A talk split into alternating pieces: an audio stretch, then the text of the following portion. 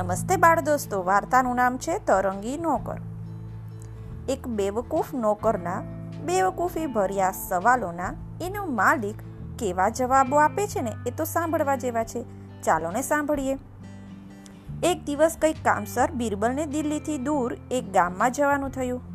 ત્યાં એને નોકરે કહ્યું કે અહીં બજારમાં એક ઘોડો વેચાવા આવ્યો છે. તેની યાળમાંથી કંકુ ખરે છે. એ ગામમાં એક મોટું હાટ એટલે કે મેળો ભરાયો હતો. ત્યાં દૂર દૂરના ગામમાંથી વેપારીઓ જુદી જુદી ચીજો અને પશુઓ લઈ વેચવા માટે આવ્યા હતા. એ પશુઓમાં એક ઘોડો પણ હતો. તે વાળ હલાવતો ત્યારે તેમાંથી કંકુ ખરતું. બિરબલને આ વાત સાંભળી નવાઈ લાગી. એ અદ્ભુત ઘોડો જોવા બજારમાં ગયો. એણે ઘોડાના શરીર પર હાથ મૂકી જોયો. પછી કંઈક વહેમ પડવાથી થોડું પાણી મંગાવી તેની યાળ પર ચોપડી જોયું. તો એના હાથને લાલ રંગ લાગી ગયો. બીરબલને લાગ્યું, આમાં કંઈક લુચ્ચાઈ હોવી જોઈએ. ઘોડાના શરીર પર જુદા રંગ લગાડી એનો દેખાવ ફેરવી નાખવાનો યત્ન કર્યો હતો. આ ઘોડો કોનો છે? બીરબલે પૂછ્યું. જનાબ મારો છે, વેચવાનો છે, બહુ ઉમદા જાનવર છે. એના શરીર પરથી કંકુ ખરે છે. બાજુમાં ઊભેલા એક વેપારીએ જણાવ્યું. એ તો હું સમજ્યો. યાળ પર લાલ રંગના થપેડા કર્યા છે, તે સુકાઈ જાય અને ખરે છે. પણ એ તને મળ્યો ક્યાંથી? જનાબ, મને તો એક પરદેશી સોદાગરે વેચાતો આપ્યો છે. તેની પાસેથી સોદાગરના નામ ઠામ જાણી લઈ અને તપાસ કરાવી તો જણાયું, કોઈ સોદાગરનો ન હતો, પણ ચોર હતો. અને એક પરદેશી મુસાફર ધર્મશાળામાં રાત્રે સૂતો હતો. એનો ઘોડો ચોરી લાવ્યો હતો. દિલ્હી જઈ બિરબલે ઘણી તપાસ કરી. ત્યારે એ પરદેશી મુસાફરનો પતો લાગ્યો. બીરબલે એને પોતાની પાસે બોલાવ્યો અને પૂછ્યું, શેઠ, તમારો કઈ માલ ચોરાયો છે? હા, હજુર, મારો ઘોડો ચોરાયો છે. મુસાફરે જવાબ દીધો, ત્યારે તમે ફરિયાદ કેમ ન કરી? જનાબ, ફરિયાદ તો નોંધાવી હતી, પણ ઘોડાનો પતો ન લાગ્યો. એટલું જ નહીં, પણ સિપાહીઓએ એક પછી એક ઘોડાઓ પકડી લાવી? મને તે બતાવવા માટે એટલી વખત બોલાવ્યો? કે તે જોવા સારું ચોકીએ જઈ જઈને મારો દમ નીકળી ગયો. એટલે મેં ફરિયાદ પાછી ખેંચી લીધી. ઠીક, વારું. તમારો ઘોડો કેવો હતો ને? તે કહો તો હું શોધવાનો બંદોબસ્ત કરું. બીરબલે કહ્યું. મુસાફરે ઘોડાનું વર્ણન કરી બતાવ્યું. બીરબલે ચોરાયેલો ઘોડો નોકર પાસેથી તબેલામાંથી છોડીને મંગાવ્યો. માલિકને જોતા વાર ઘોડો તો ખુશ થઈને હણહણાટી કરવા લાગ્યો. આ જ મારો ઘોડો છે. મને જોતા વાર તે કેટલો ખુશ થઈ ગયો. પણ આપની પાસે ક્યાંથી આવ્યો? મુસાફરે કહ્યું, હું એક ગામમાં ગયો હતો. ત્યાં આ ઘોડો વેચવા આવ્યો હતો. મને વહેમ પડવાથી મેં તપાસ કરી. તો મને એ ચોરીનો માલ છે એમ જણાઈ આવ્યું. પણ એના ખરા માલિકનો પતો અત્યાર સુધી નહોતો લાગ્યો. પણ તમારી પાસેથી એ ચોરાયો શી રીતે? બીરબલે પૂછ્યું રાતના વખતે એક ગામડાની ધર્મશાળામાં હું અને મારો નોકર રહ્યા હતા. મારા નોકરની ગફલતને લીધે ઘોડો ચોરાઈ ગયો. મુસાફરે જણાવ્યું, તમે અને તમારો નોકર ઊંઘતા રહ્યા હશો. એટલે ઘોડો ચોરાઈ ગયો. ના જનાબ, મારો નોકર આખી રાત જાગતો રહ્યો હતો. ત્યારે ઘોડો કેવી રીતે ચોરાઈ ગયો? તમારો નોકર વિચાર વગરનો હશે. ના જનાબ, એને બહુ વિચાર કરવાની ટેવ છે. અને વિચાર કર્યા કરતો હતો, એમાં ઘોડો ચોરાઈ ગયો. તમારી વાત તો વિચિત્ર છે, બિરબલે કહ્યું. હા, જનાબ, વાત પણ વિચિત્ર છે ને નોકર પણ વિચિત્ર છે, પણ લાંબી વાત છે, મરજી હોય તો સંભળાવું. મુસાફરે કહ્યું. બિરબલે મરજી બતાવવાથી એને પોતાની વાત કહી સંભળાવી. મારે દિલ્હી આવું હતું. હું ધીરે ધીરે મુસાફરી કરતો હતો. મારી સાથે મારો નોકર હતો. તે મારી જોડે ચાલતો હતો. રસ્તામાં એને એક પ્રશ્ન પૂછ્યો, માલિક, આપણા બંને પગ સાથે કેમ નથી ચાલતા? મારા નોકરને આવા ધડ માથા વિનાના પ્રશ્ન કરવાની બહુ ટેવ છે. એ હું જાણતો હતો, એટલે હું પણ એને ધડ માથા વિનાના જવાબ દઈ અને પીછો છોડાવતો. એટલે મેં એને કહ્યું, એક વખત બંને પગ વચ્ચે ઘણા વર્ષો પહેલા મોટો ઝઘડો થઈ ગયો હતો. તેથી હવે એ લોકો બોલતા નથી, એટલે સાથે ચાલતા પણ નથી. રાત પડી હતી, એટલે અમે ધર્મશાળામાં પડાવ નાખ્યો. મારી પાસે સમાનમાં ખાસ કિંમતી ઘોડા સિવાય બીજું કંઈ હતું નહીં. એ ઘોડો ખૂબ ઊંચી જાતનો અને મને ખૂબ વહાલો હોવાથી એને કોઈ ચોરી ન જાય તેની હું બહુ કાળજી રાખતો.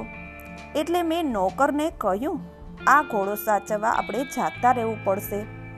પહેલા પહોર હું સૂઈ જાઉં, તું જાગજે, પછી મને જગાડી દેજે. મારા નોકરે જવાબ દીધો, શેઠ, એવી કંઈ જરૂર નથી, હું આખી રાત જાગતો રહીશ, તમ તમારે નિરાતે સૂઈ જાઓ. મારો નોકર કોઈ વાર વિચારે ચડી જાય, તો આખી રાત એમને એમ ખેંચી કાઢે છે. હું જાણતો હતો, એટલે હું નિરાતે સૂઈ ગયો. બે કલાક પછી ઊંઘ્યો હોઈશ, એટલામાં મને બૂમ પાડીને જગાડ્યો.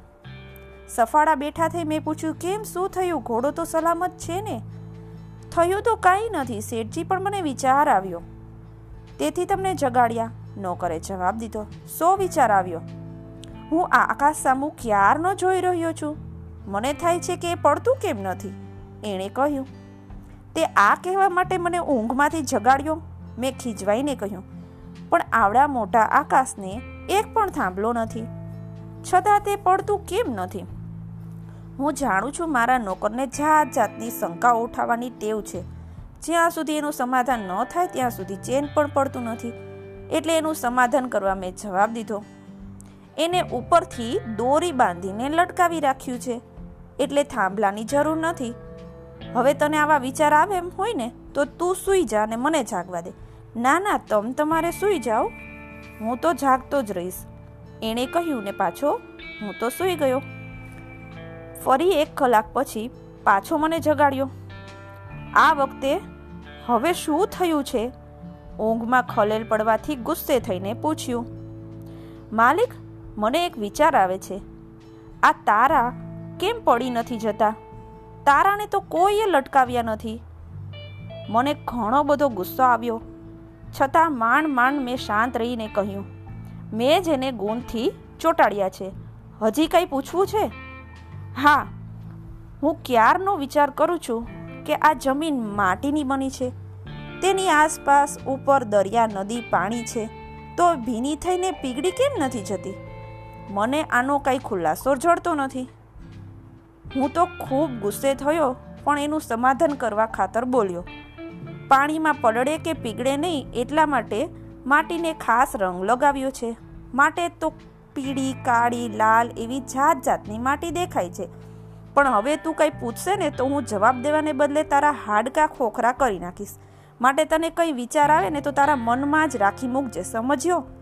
મેં એને દમ ભરાવતા કહ્યું, પછી બહુ ઊંઘ આવતી હોવાથી હું તો સૂઈ ગયો. પણ થોડી વાર પછી હું મારી મેળે જ જાગી ઉઠ્યો. જોઉં છું એને તો ખૂબ ઊંડા વિચારમાં ઉતરી પડેલો દીઠો કેમ મળ્યા વળી પાછો શા વિચારે ચડી ગયો છે? મેં પૂછ્યું, સારું થયું શેઠજી તમે જાગી ગયા. મને કંઈ સૂઝતું નથી. મારો જીવ એવો ગભરાય છે ને, એને દીન મોઢું કરીને કહ્યું. કેમ? તબિયત તો બગડી નથી ગઈ ને? મેં પૂછ્યું. ના, એ તો મને વિચાર આવ્યો ને એટલે. આવે આવે. તને વિચાર આવ્યા સિવાય બીજું કંઈ થાય છે ખરું? બોલ, શો વિચાર આવ્યો? થોડી વાર પહેલાં દરિયાની વાત કરી હતી. તે પરથી મને વિચાર આવ્યો કે આ દરિયામાં આગ લાગે તો માછલીઓ ક્યાં જાય? એણે કહ્યું, મૂર્ખા, એટલું નથી જાણતો. ઝાડ પર ચડી જાય. મેં જવાબ દીધો, હા, એ તો બરાબર છે નહીં. એ રાજી થઈને બોલ્યો, હવે તમે સૂઈ જાઓ. હું સૂતો ખરો, પણ મને કંઈ બરાબર ઊંઘ આવી નહીં. મેં આંખ ઉઘાડીને જોયું, તો મારા નોકરને મારી સામું તાકી રહેતો દીઠો. કે મલ્યા શું કરે છે? મેં પૂછ્યું કંઈ નહીં શેઠ. મને એક વિચાર આવ્યો. તમને પૂછું કે નહીં એમ વિચારતો હતો. હજી કંઈ બાકી છે? મેં ચીડાઈને પૂછ્યું. મને એવો વિચાર આવે છે કે ઈંડું પહેલું કે મરઘી પહેલી? એણે કહ્યું, આ જૂના જમાનાના પ્રશ્નોનું નિરાકરણ કરી નાખી મેં એને જવાબ આપી દીધો.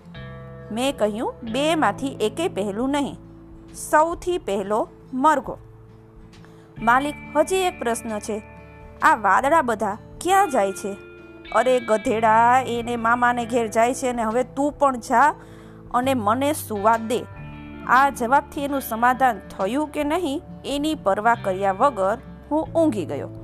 કલાક એક ભાગે ઊંઘ્યો હોઈશ એટલામાં મને ઢંઢોળીને જગાડ્યો. આ વખતે તો મારો મિજાજ એટલો ગયો કે મેં એને લપડા ખેંચી નાખવાનો વિચાર કર્યો. પણ સાવ દયામણું મોઢું જોઈ અને મારાથી તો હસી પડાયું. કે મળ્યા વળી પાછું શું થયું? આજે તારો બાપ મરી ગયો હોય એવું મોઢું કરી અને કેમ બેઠો છે? મેં પૂછ્યું. મારો બાપ મરી ગયાને તો બહુ વર્ષો થઈ ગયા, પણ આ વખતે મને બે વિચાર આવ્યા છે. તેના જવાબ તમારાથી અપાવાના નથી. હવે તું વિચાર કરવાનું છોડી દેશે. તું હવે સૂઈ જા. હું જાગતો રહીને ઘોડાને સાચવીશ, મેં કહ્યું. મને એ જ વિચાર આવે છે. એણે જવાબ દીધો, ત્યારે તું સૂઈ જા. ના, એમ નહીં. મને એક વિચાર એ આવે છે કે ઘોડો તો કોઈ લઈ ગયું છે. હવે મારે જાગવાની જરૂર ખરી? એણે કહ્યું, શું? ઘોડો ચોરાઈ ગયો છે? મેં એકદમ ઊભા થઈને પૂછ્યું, હા. એને તો ઠંડે પેટે જવાબ દીધો, ને બીજો વિચાર એ આવે છે કે ચોર જીન ભૂલી ગયો છે. જીન વગર ઘોડા પર સવારી સી રીતે કરશે? હું તો ખૂબ ખીજવાઈ ગયો. મેં એને સારી પેઠે મેથી પાક પણ જમાડ્યો અને સવાર થતાં ઘોડો ચોરાયાની સરકારમાં ફરિયાદ નોંધાવી. તમારી ધીરજને ધન્ય છે. આવા નોકરને તમે કેમ રાખી રહ્યા છો? એને રજા કેમ ન આપી? બીરબલે પૂછ્યું. જનાબ, એ મહેનતુ છે, પ્રમાણિક છે. નાનપણથી અમારે ત્યાં જ ઉછર્યો છે. એને કાઢતા મારું દિલ ચાલતું નથી. એની પેઠે મને પણ એક વિચાર આવે છે. તેનો જવાબ મને જડતો નથી. મુસાફરે કહ્યું, સો વિચાર. એટલો જ કે હું એને કાઢી મૂકું, તો એનું શું થાય?